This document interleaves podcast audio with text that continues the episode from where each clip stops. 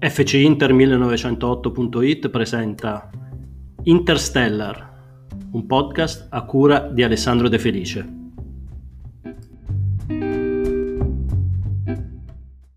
Certo ci vuole coraggio, eh. bisogna abbandonare tutto.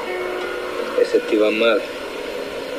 Eh beh, il rischio c'è. Del resto se non rischi. Tu non hai mai rischiato. Una volta. Volta ho messo due fisso a Intercagliari.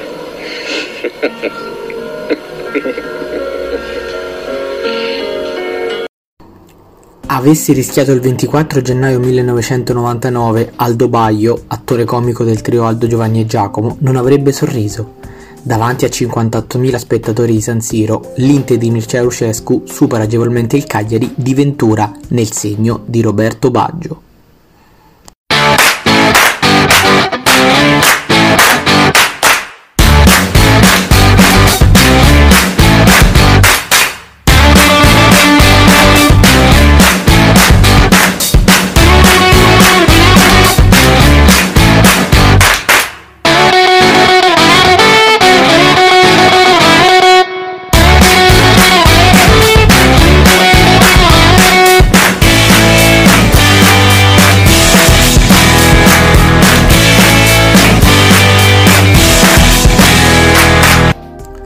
L'obiettivo dei nerazzurri, che devono fare a meno di Ronaldo, è riscattare la bruciante sconfitta di una settimana prima a Bologna, per mano dei felsinei di Mazzone.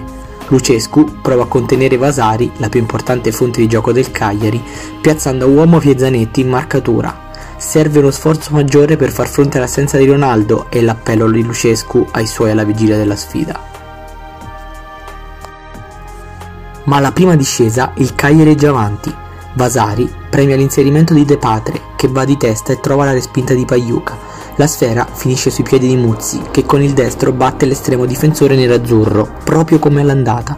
Si tratta del dodicesimo gol in stagione per Muzzi, il miglior cannoniere italiano del campionato. L'Inter tenta la reazione immediata.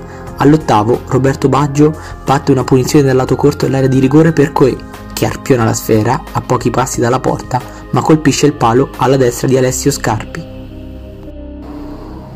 Al diciannovesimo la partita cambia, Fabiano Nil viene ammonito due volte nel giro di 120 secondi. Prima colpisce la palla con la mano da terra al diciassettesimo, poi alza troppo il gomito in un duello aereo con Baggio. Nonostante le proteste dei sardi, l'arbitro Trentalange non ha dubbi ed estrae il secondo giallo. L'Inter torna a spingere con via Zanetti, che va alla conclusione con il destro, Scarpi attento, poi Zanoncelli completa il disimpegno scagliando la sfera sulle tribune del Meazza. Alla mezz'ora sale in cattedra il divincodino Roberto Baggio. Punizione meravigliosa del numero 10, con la palla che passa sopra la barriera e scende meravigliosamente prima di stamparsi alle spalle di Scarpi e la rete dell'1-1 per l'Inter, Roberto Baggio finta il passaggio e tira direttamente in porta, tiro tagliatissimo, palla quasi sotto l'incrocio dei pali. Prima dell'intervallo, Lucescu prova a sfruttare la superiorità numerica e inserisce Ventola al posto di Moriero. Poco dopo, Colonnese, già diffidato, viene ammonito per un fallo a metà campo. Nonostante l'uomo in meno, il Cagliari non rinuncia ad attaccare.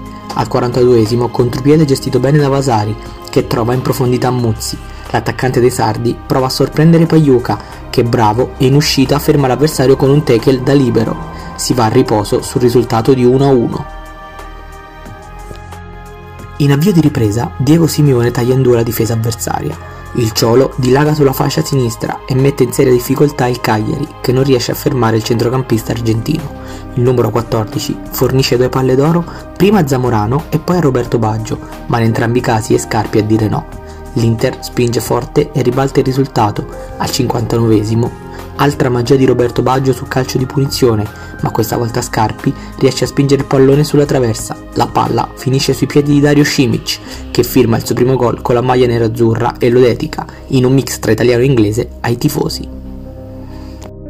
Tutto facile per la squadra di Lucescu, che dilaga nel finale di gara. Schema perfetto su calcio d'angolo quando il cronometro segna il 67esimo. Baggio per Coe che gira al centro per Simeone. Cavezzi prova a intervenire sul colpo di testa del Ciolo, ma la palla ha già attraversato la linea di porta. 3 a 1. Ventura prova a scuotere i suoi e inserisce Abeyhon al posto di Cavezzi, ma prosegue il monologo dell'Inter. Al 72esimo arriva infatti il poker.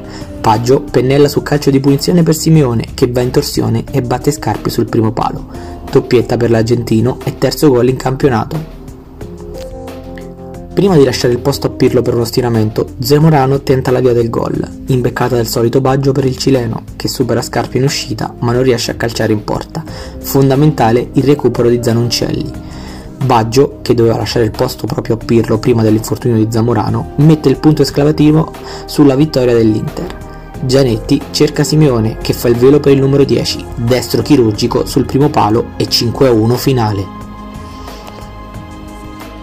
L'Inter si conferma inarrestabile in casa davanti ai propri tifosi e trova la quinta vittoria consecutiva proprio a San Siro con 5 gol nel segno di Roberto Baggio che prende mano i nerazzurri e affonda il Cagliari.